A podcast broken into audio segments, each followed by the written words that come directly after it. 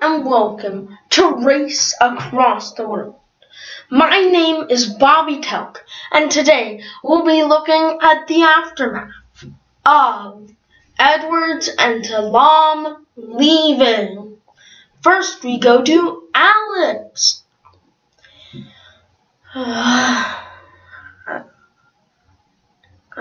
Edwards is left, but I've got to push through. I know I can do this, and I need to win this for him. And it's important to me that I'm able to do this and that I have the chance because this isn't something that is easily just given to people. And I've got to respect that, and I've got to move on. And now going to Catan. Alright, well, I'm a little, eh, a little, how do I put it?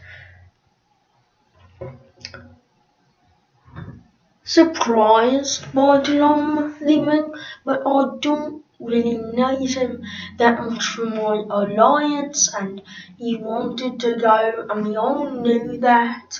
And honestly, I think that that's just life, and uh, he wants to, and I know that Edward's mad about that, but I mean, it's just kinda what has to be. And now going to last but not least, Ken. Edwards was a threat, but Talam, no. I don't really need that, and it's not a big deal for me. Wait, not last. Jeff Allen. Stop examining my emotions.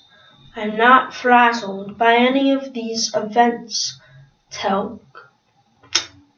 Alright, well, that is the end for today on Race Across the World.